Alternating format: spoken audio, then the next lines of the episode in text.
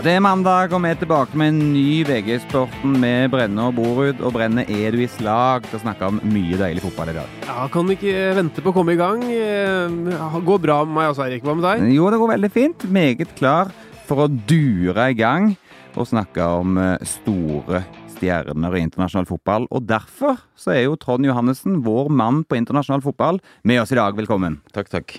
Ja, vi durer i gang med det som skal skje mandag kveld. Fifa kårer jo årets spiller, men vi venter jo ikke på Fifa, for vi kårer jo årets spiller allerede nå. Neymar, Messi og Ronaldo er de tre nominerte til å bli årets spiller i verden. Hvem tror du vinner, Brenne?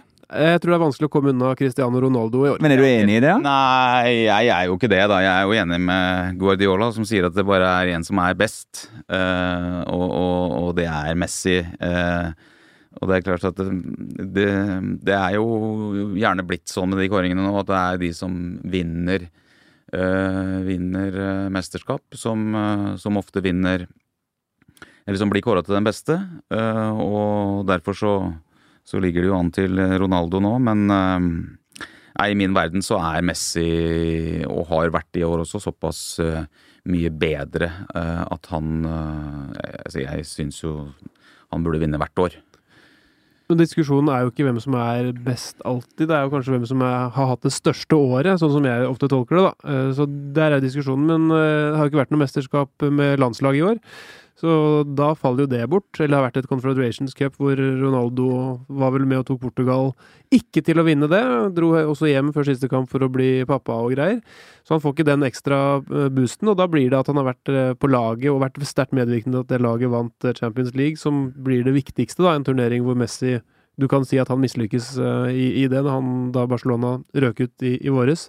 Så Sånn sett så er det mulig å argumentere for Ronaldo. Jeg har alltid vært glad i at disse titlene skal veie tungt. Eh, men jeg bare syns det er mindre viktig for meg personlig de gangene landslagene ikke er med i den, det regnestykket, da.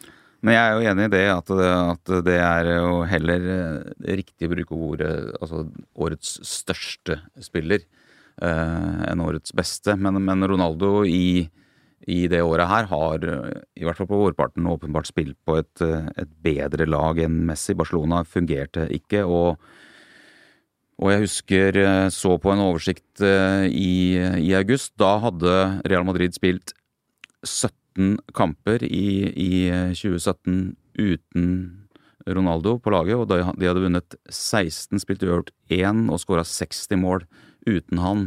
Eh, det viser på en måte hvilket lag han har vært på. Nå har det ikke funka like bra nå i, i, høst, eh, da han var uh, suspendert. Og det har jo ikke fungert så bra for han heller, etter at han kom tilbake fra suspensjonen. uten at man liksom skal vurdere det bare ut fra hvordan man er Eller man kan jo ikke vurdere ut fra hvilken form man er i nå. da hadde jo i hvert fall vært Messi. Men det er, jo, det er, jo, de store øyeblikkene, eller de små øyeblikkene, som avgjør ofte sånne ting som det er. Og jeg husker veldig godt når de spilte mot Bayern München, Real Madrid altså, og han Ronaldo avgjorde dette på, litt på egen hånd ved noen ekstreme enkeltmannsprestasjoner, som sendte da et veldig sterkt, historisk sterkt Bayern München-lag ut av Champions League, og bana veien for at Real Madrid kunne vinne finalen, hvor han også var avgjørende. Uh, og det, da husker jeg i mitt eget hode tenkte at ja, men nå er det, det er gjort, selvfølgelig. Han vinner i år igjen, uh, fordi det er her det går på. Og så, og så, går tiden litt, og så har man litt annet hode nå enn man hadde da. Uh, men Messi har ikke gjort noe like avgjørende utenom at han sendte Argentina til, til VM da, gjennom tre mål i den siste kampen. Jeg, jeg tror ikke kvalikresultater på sine kontinent har så, så avgjørende betydning her. Nei, Ronaldo har vært størst når det gjelder det. er ikke noe tvil om Han var veldig god i innspurten i, Champions League. Og så, eh, Du var inne på at han har vært litt eh, småkjølig i, i, serien. Ronaldo, jeg så i går kveld så vant, eh, altså søndag kveld så vant Real 3-0. og Morten Langli tvitra at Ronaldo var helt iskald. Spiller til to på børsen. Det, men mens i Champions League så har det vel gått uh, brukbart?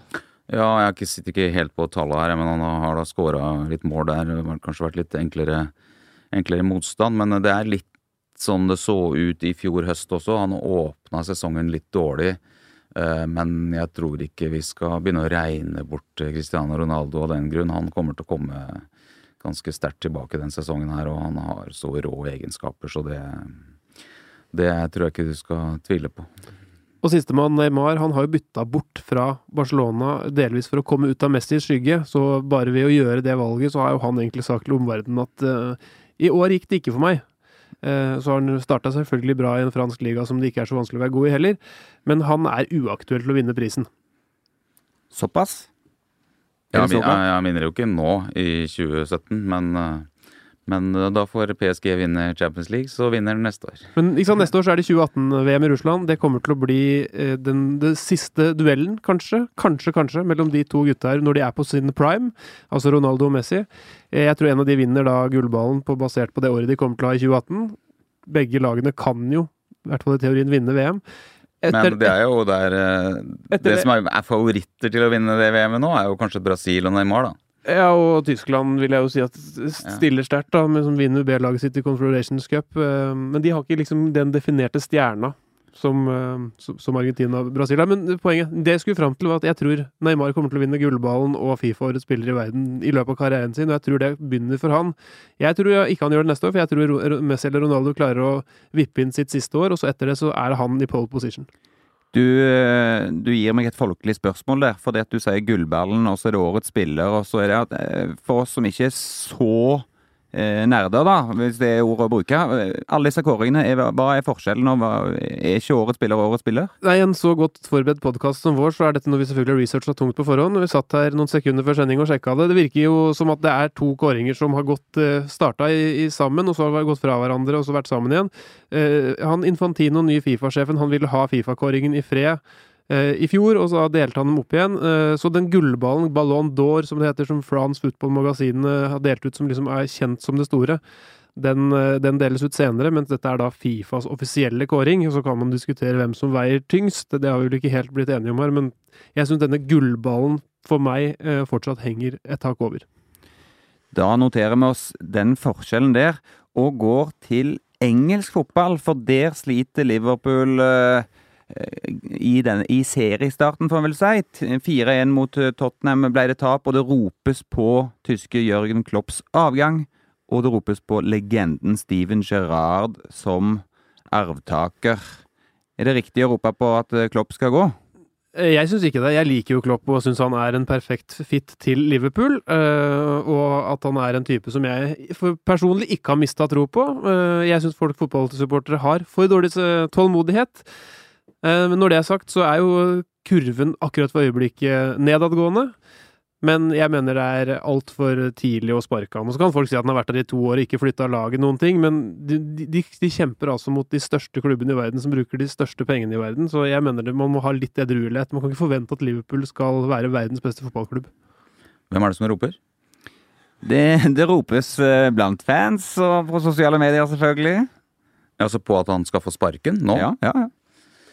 Ja vel. Uh, ja, nei, jeg har jo virkelig ikke noe tro på at de kommer til å gjøre noe med det nå, og dytte inn Gerard, som er såpass ferske, som holder på med U18-laget, tror jeg det er. Uh, som vel har gjort det i uh, snaut år. Det, det blir, blir i tidligste laget. Når det er sagt, så, så føler jeg jo at Klopp har en i overkant naiv tilnærming til hvordan man skal kunne skape et Eh, et vinnerlag av eh, Liverpool. Eh, det er morsomt å se på, han er en herlig fyr og alt sånt men, men defensivt så er det så store sprekker der nå, så det, det må jo skje noe. Det handler jo ikke om enkeltspillere, det handler jo om forsvarsspillet som, som etterlater så enorme rom.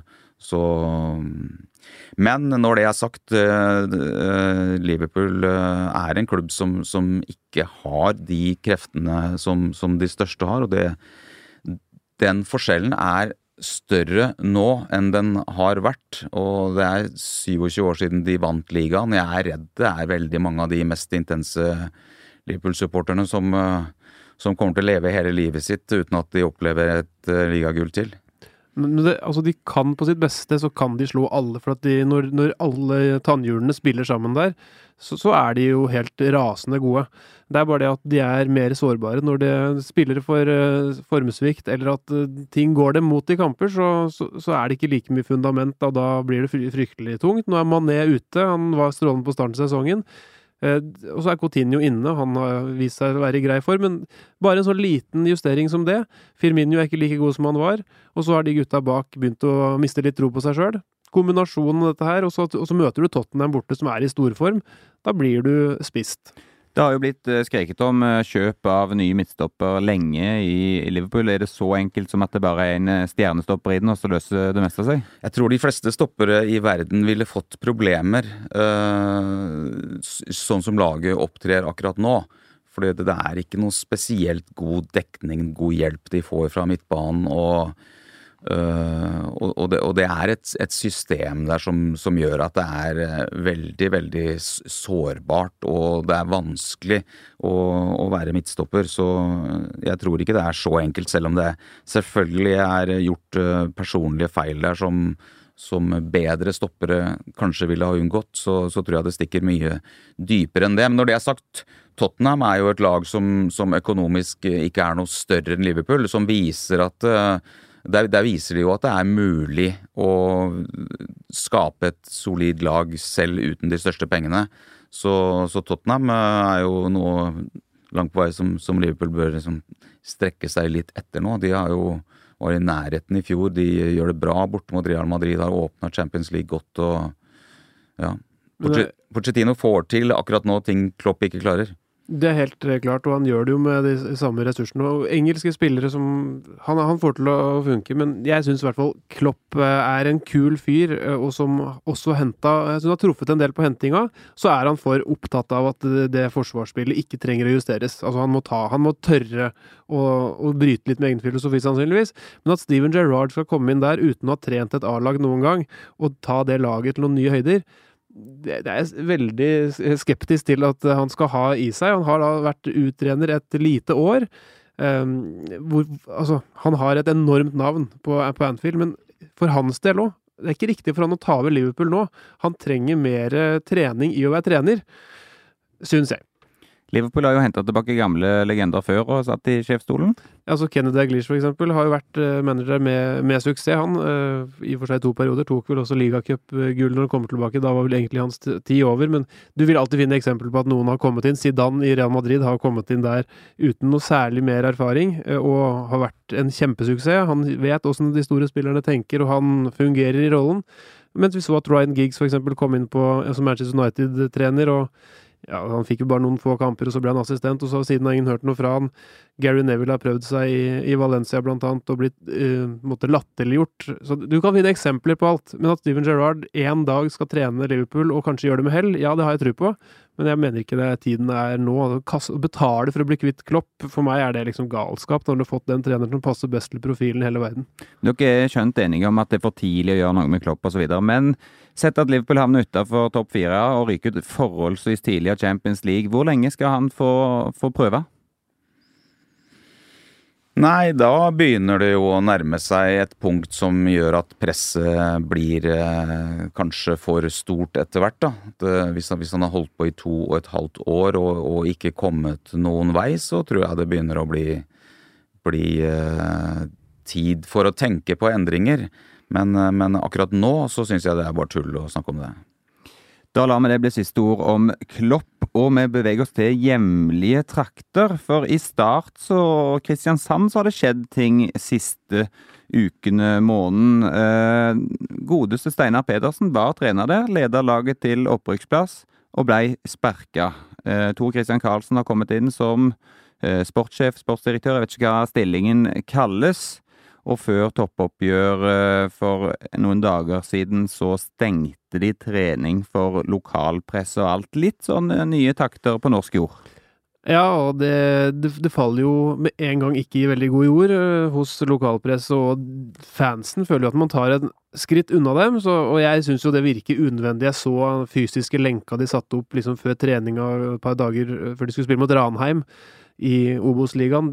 Det fremstår jo på en måte som en overkill, og så vil man alltid kunne si at i fotball så får man tilgivelse når man får resultater, og de har, de har hatt stigning etter at eh, Steinar Pedersen gikk ut, eh, og det nye regimet da fikk eh, bestemme helt, så, så har de jo skutt seg til eliteserieplass. Det var målet. Så, så, da kan man jo alltid si at det var greit. Jeg håper jo at de neste sesong er tilbake til normalen, og at dette var et grep man tok da i, mot en pressa spillergruppe i en pressa situasjon. To kamper igjen, og de har fire poeng, så helt oppe er de altså ikke ennå, men det ser veldig lyst ut. Eh, blir det mer av denne typen eh, profesjonalisering, er det det man skal kalle det, tror jeg, i Norge òg? Uh, det kan nok kanskje hende. Jeg husker jo det var vel Kjetil Siem som, som, var inne den gangen da plutselig garderobene ble stengt for norske journalister, og det var ramaskrik, og sånn kunne vi ikke ha det. Uh, og nå kommer Tor Christian Karlsen fra en litt annen verden enn vår og skal prøve noe nytt, og da blir det nytt ramaskrik. Jeg klarer ikke helt å hisse meg opp over det, selv om jeg syns at det, virker jo i, i overkant dramatisk uh, at ikke noen spillere kan snakke litt med, med lokalavisene. Så um, jeg, jeg, kjenner jo ikke bakgrunnen så godt der nede, om det har vært noen episoder, eller om, de, om spillerne innad har sagt at de har tro på at det gjør at det er større sjanse for at de går opp. og altså, Det folk i Kristiansand først og fremst uh, er ute etter, er jo å få et lag opp. Så Men, men uh, ja, nei, det, det, det virker uh, Virker litt for drøyt i norsk førstedivisjon. Det gjør det. Men, men, at man kommer til å se mer av det etter hvert, det kan kanskje. Ja.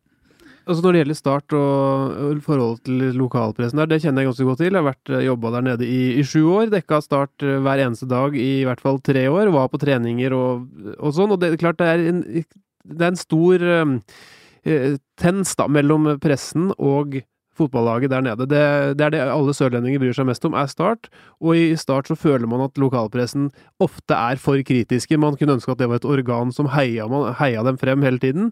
Så mens jeg eksempel, da jeg kom til VG, så merka man med en gang at det var annerledes. Her hadde man et annet forhold til kildene. Folk forholdt seg til VG som en naturlig og kritisk medieaktør på en mye mer profesjonell måte. Mens i start, så, så fort det kom en kritisk overskrift om laget, så følte man at man ødela for dem. Så det, det ligger i kulturen der nede.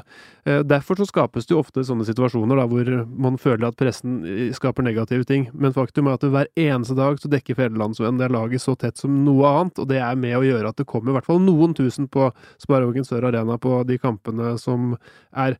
Eh, når det gjelder nye satsinger til Start, så har de nå prøvd med eh, unge investorer som har tjent sine penger på, i gamblingindustrien, kjøper da opp klubben prøver nå å ansette folk som har en moderne, i hvert fall egne tilnærming til fotballen, med å bruke for, uh, mer statistikk og mer liksom, digitale hjelpemidler i veien til suksess.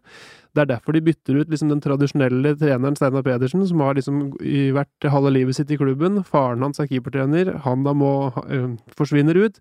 Gjør veldig mange grep samtidig, da, som skal sette Start i posisjon. Det jeg har litt tro på, er når du først skal gjøre noe annerledes, så må du gjøre det helt ut. Og det, prøver, det, er jo det de nå prøver på. Derfor så velger jeg å ikke være så kritisk til det, selv om jeg isolert sett syns at det er måte, helt unødvendige enkeltgrep. Da jeg mener at Steinar Pedersen kunne ført dem opp, eh, de kunne hatt treningene åpne. Men jeg syns det er litt gøy at noen i norsk, norsk fotball prøver en annen vei enn den veien som har ført oss til liksom, plass plassnummer uinteressant på Uefa-rankingen år etter år. Tor Christian Karlsen, et navn vi har hørt mange ganger, men som eh, veldig eh, Eller kanskje ikke alle vet helt hva han har fått til og hvor han har jobba og i det hele tatt. Hva er det mulig å si om han, eh, tror du? Nei, det er i og for seg et godt spørsmål til meg også. Jeg vet jo også at han har vært i mange klubber, at han sist var i Israel, og jeg hører han som ekspert og syns han er utrolig interessant å høre på. Har veldig mange gode betraktninger. Noe av det mer spennende jeg kan høre på. Eh, men, men, hva han egentlig har gjort i de klubbene han har vært i, det vet jeg jo ikke så veldig mye om. Han var, var, jo i Monaco, han har vært i andre tyske klubber, han har vært i Israel og han var jo i Fredrikstad. og Han har jo ikke vært i de klubbene så lenge. Eh, om det har med han å gjøre eller om det har med klubbene å gjøre, det vet jeg ikke. Men uh, Gir ikke dette en ekstra sånn det er mystisk, eller hva skal jeg si, at man blir litt mer nysgjerrig på start? Eh, det kan det gjøre. Ikke hvis du ikke får dekning av laget, så blir du ikke mer nysgjerrighet. Men Tor Christian Karlsen, nå har han, han har prøvd seg rundt i den store verden, mer enn de aller fleste norske fotballfolk har gjort. Nå har han kommet til en mulighet som Han har alle muligheter i start, da, med det styret som virkelig har tro på, noe som har håndplukka han. Så hvis han nå er bare i start i seks måneder, og så sier opp av en eller annen grunn, så mister jeg litt tro på hans måte, evne til å lede fotballklubber. Eh, Men hvis han nå får tid til å gjøre det på sin måte og få suksess, så skal jeg være blant de første som applauderer han heftig for det. Det blir eh, spennende å se om de lykkes. Eh, Vi skal rett og slett til en nyvinning i denne podkasten, folkens. For i dag Nyvinning, det er, Ja. er det første nyvinning noensinne? Det er vel fort det. Vi burde hatt en trommevirvel her. Fordi vi skal lage Podden FC. Og hva er det, tenker du da? Nei, det vet dere ikke helt ennå, for det skal jeg nå forklare. Jeg var nemlig i Las Vegas for et par uker siden, og der har de fått et ishockeylag. I NHL. Helt ut av intet bygge seg en, en hall og starte et lag. Og det fikk de gjøre på den måten at de fikk henta seg 30 spillere fra alle de andre konkurrerende lagene i NHL. Og det funka altså sånn at de fikk henta en fra hver klubb, men klubbene fikk lov til å sikre seg ni eller ti spillere som de satte på ei sånn uh, sikkerliste som ikke kunne bli henta til Las Vegas. Og sesongstarten har vært helt fantastisk for dette nystarta Las Vegas-laget. Og så er det jo verdt å merke seg at i NHL og i amerikansk idrett så, så er det jo ikke overgangssummer som vi er vant til i fotballen. Der byttes, altså trades spillerne etter en rekkefølge hvor det dårligste laget hvert, hver sesong kan velge øverst av eh, de nye talentene som kommer opp. Og slik så holdes jo balansen liksom i ligaen på en litt annen måte, da. Så når de da kommer et nytt lag som skal inn i denne eh, NHL-ligaen, hvor det ikke går an å rykke ned, så må de jo gjøre det på en annen måte enn man ville gjort f.eks. i Eliteserien eller Premier League. Ja. Det var jo ikke mange som hadde tro på dette Vegas-laget, men som du sier, så har det jo hatt en fantastisk start. Så det viser jo at det er mulig, selv om man plukker, får plukke spillere som sånn i utgangspunktet ikke er blant de beste. Men, men du får et jevnt, veldig godt lag. Ja, og i vår spalte så skal altså Øyvind Brenne få lov til å ta ut sitt Podden FC i fotball. Oi, oi, dette er vel noe som Ja. folk der ute tørster etter. Ja, og reglene her er jo meget spennende, da. For det vil være sånn at jeg sikrer fem spillere på lagene som du ikke får velge. Og deretter så skal du få lov til å velge fra klubbene. Og vi tar tre spillere inn på dette laget i dag. Og vi begynner med Manchester City. Og der er det jo ikke akkurat få stjerner å ta av. Nei, Manchester City er jo den klubben i England og kanskje i verden som har bredest stall, så mm, der er jeg spent på hvem du har plukka ut, Erik. Ja, du sleik, holdt på å si sleike, skulle jeg si. Du sikler sikkert etter både Aguero og Jesus og i det hele tatt, men begge de to er verna. Det samme er Kyle Walker. John Stones har jeg plukka ut, og Kevin De Bruyne får du heller ikke ta. Men det er stjerner igjen der. Ja, det er jo spennende oppsett.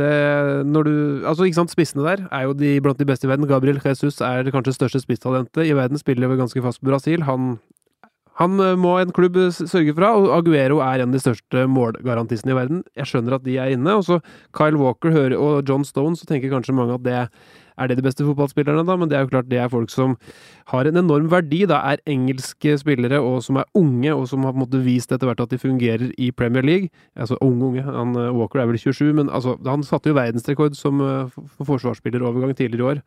Og De Bruyne, som ble nevnt, er jo en altså, Fantastisk så, Sånn som han spiller nå om dagen, så er det, er, det er liksom det beste jeg har sett i Premier League siden Henry omtrent. Altså, jeg syns han er så god. Han går ut på banen og ser ut som han skal dominere, og vet at han kan dominere bare han får ballen.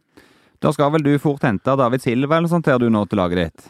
God spiller, eh, denne lille er den 168 cm høye mannen fra Gran Canaria, Aginegin, feriestedet. Nei, han er for gammel. Vi må tenke litt på alder her også. Så må vi tenke at vi må sette sammen et lag. Så han eh, Leroy Sané, tyskeren, han har jeg veldig lyst på. Han er veldig het nå om dagen. Uh, Otamendi har gjort det bra bak der, uh, men jeg, jeg velger faktisk, litt uh, overraskende kanskje, men jeg har sett litt på flere lag, da, for vi skal ha denne serien, og det gjelder å finne folk i en posisjon som gjør at du ikke finner noe bedre hos andre klubber. Jeg går rett og slett for Ederson, ja, tror jeg. Keeperen. Spesielt valg, tror jeg, eller kan du støtte dette forslaget?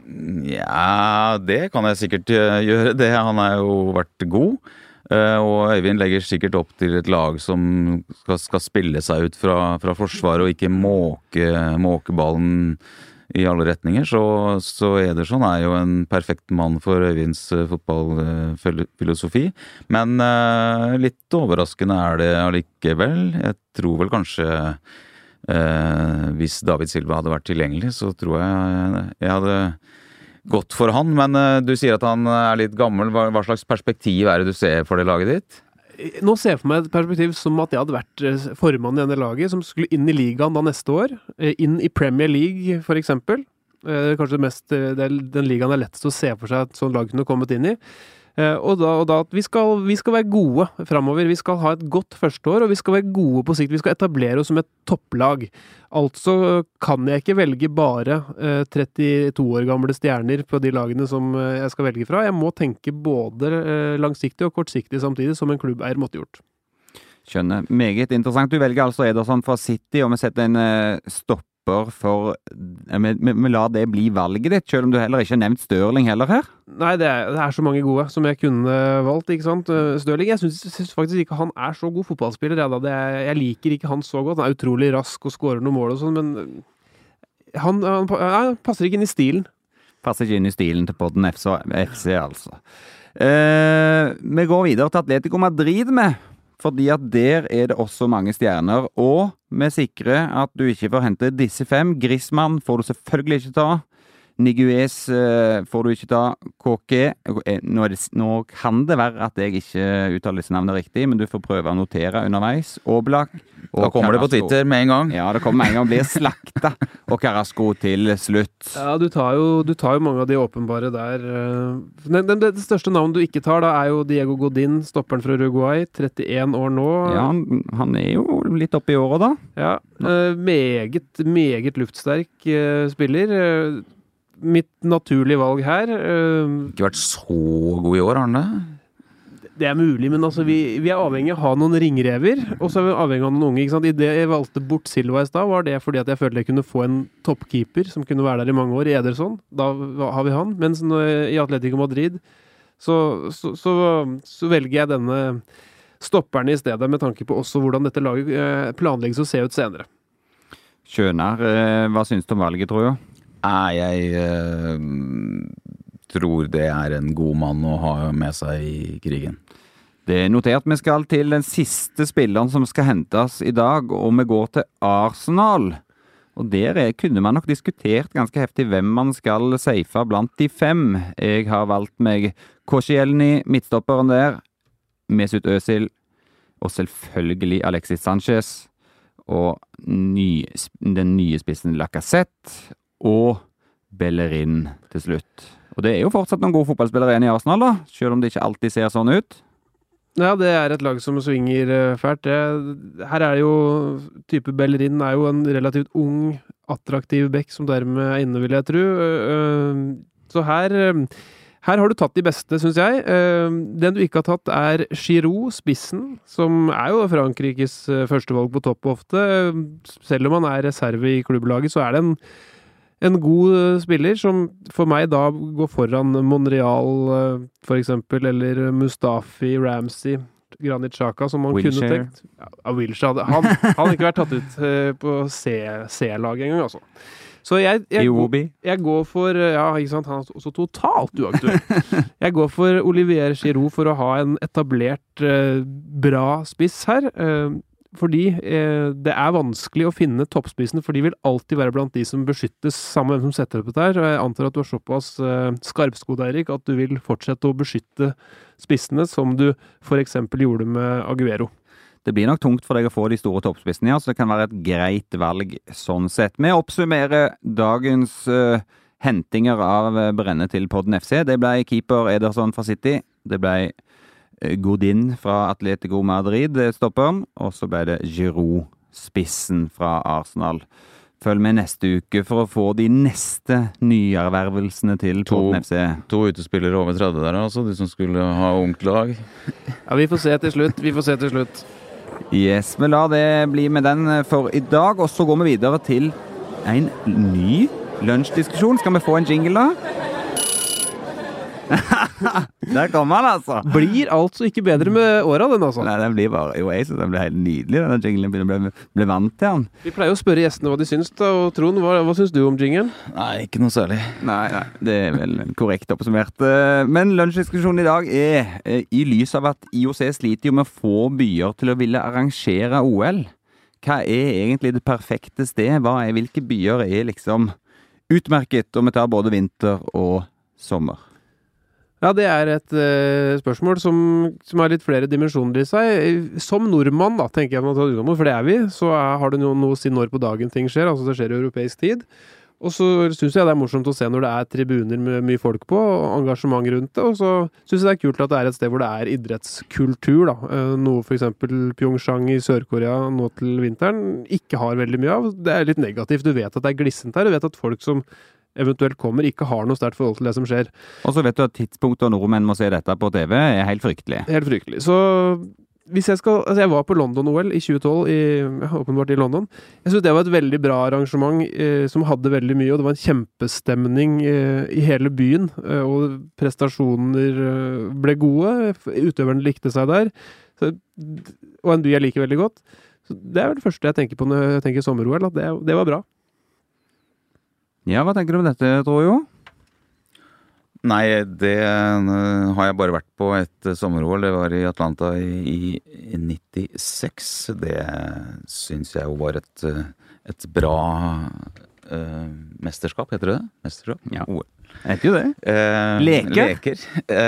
Men, men, London så jo fra TV-skjermen imponerende ut, så det det ville nok vært et, et godt valg. Når det gjelder vinter-OL, så så ville jeg jo trukket oppover til våre breddegrader. Og hvis eh, f.eks. Finland, Norge og Sverige kunne slått seg sammen og, og hatt et OL med, med, altså Finland og Sverige tyngdepunktet på ishockey, som, som jo er eh, OLs største gren. Um, og, og, de som går bortover på ski, kunne gjort det mest i, i Norge så har jeg jo tro på at det publikumsmessig kunne blitt eh, fantastisk bra. Og da kunne han jo fordelt disse utgiftene som har løpt eh, fra de fleste som prøver å arrangere det. Nå har jeg jo vært på de, de fire siste, og du, du trekker opp en del parametere her som er interessante. For sånn journalist på plassen-greier, så var jo Beijing helt eh, fantastisk. Men så vet vi at bakteppet er at de tok busser og, og skuffa ut de folka de ikke ville ha i byen eh, på det tidspunktet, enten det var uteliggere eller kriminelle, eller hvordan de gjorde det. Så det er jo litt sånn utrivelig eh, bakteppe for hvor, hvorfor det også ble så fint i Beijing. Og Sånn var det kanskje litt, ikke på den samme måten, men Sotsji var litt kunstig, da. Selv om TV-bildene kunne vise russiske flagg og sånn, så var det en spøkelsesby nærmest. Eh, men når du nevner vinter-OL, eh, blir det det samme liksom som nordmann at eh, vi da har mesterskapet sammen med våre naboland? Vil du få den samme driven som under Lillehammer-OL, hvor liksom Norge sto på hodet og man hadde nasjonalitetsfølelsen at nå lykkes vi, tror du? Ja, kanskje ikke. Kanskje ikke for, for, oss nordmenn, men for OL som arrangement så, så, tror jeg at det hadde vært en fordel å få, få lagt f.eks. ishockey til, i hvert fall til Sverige. Ehm, så om Norge og Sverige kunne gått sammen Østersund og Lillehammer kan jo gå sammen. De gamle fiendene. Så nå er det, det, er det ene fotballaget nå leder i Europaligaen eh, foran eh, Atletic Bilbao, er det ikke det? Og Hertha Berlin, mens det andre er nede på nivå fire. Men det handler vel også om nasjoner som evner å arrangere og ha kontroll osv. Det er jo en kjent sak at tyskerne er sterke når det kommer til logistikk og å ha mesterskap altså I Tyskland så funker det, det vet mm. man. Uh, der kan de både ha sommer-OL og vinter-OL der. Så det er en, en, en god, uh, godt land. De vil være gode i begge grener. Og det har litt å si det at vertsnasjonen er med her. Uh, det var også en suksessformel under London-OL, at Storbritannia tok enorme mengder med gull. Så vet vi at i Afrika så har man dårligere infrastruktur. I Sør-Afrika klarte man å arrangere fotball-VM i 2010. Jeg var på det og syntes det var fantastisk stemning i Cape Town de dagene der. Du var vel også der, kanskje så litt Eh, I, nei, i, i fotball-VM. Ja. Uh, og så kanskje mer baksiden av medaljen enn jeg som var da i den beste byen kanskje der nede, hvor det virkelig syda. Uh, men det hadde vært kult å liksom fått, fått dratt ja. inn en ny by som ikke liksom har vært gjennom det før også. Da må det være sommer-OL for Afrika sin del, da. men jeg tror praktisk sett at det er utfordrende. Ja, vi bodde jo i et hus med bevæpna vakter i Sør-Afrika, vi da, så jeg vet ikke om det er det jeg kunne tenke meg en gang til. Det, det er nok uh, riktig. Nei, vinter-OL Man må ikke gå over bekkene til vann. Lillehammer 94 er vel best games ever. Uh, det ville det fort blitt igjen. Uh, Den kanskje litt romantiserte tanken om Tromsø-OL. Men det hadde jo en grunn. Altså, på sitt beste så ville Tromsø-OL vært helt fantastisk. I, aldri vært så langt nord, og første gang i den landsdelen, og hvor Norge hadde vært gode og alt sånt. Det, det er en forlokkende tanke, men det koster jo litt. Man hadde vel sett en dugnad sånn han ikke hadde sett siden Lillehammer omtrent, trolig, der oppe? Ja da, og utgifter eh, som hadde, hadde merket seg hele, hele landet. Det, det, det var derfor det, det røk til slutt. For at det, det ville blitt for dyrt å få det til innafor naturlige rammer. USA, da, må ikke glemme. Det er jo et eh, land Altså, det negative med USA for nordmenn blir tidsforskjellen. Men der har man også måte, økonomiske muskler, kommersiell forståelse, et godt eh, landslag og et folk som er entusiastisk i, i ryggen. Og kunne håndtert både Og håndterer jo jevnlig både sommer-OL og, og vinter-OL. Så eksempel Los Angeles, som nå skal få et sommer-OL som kommer snart, jeg er ikke, jeg er ikke i tvil om at det blir bra.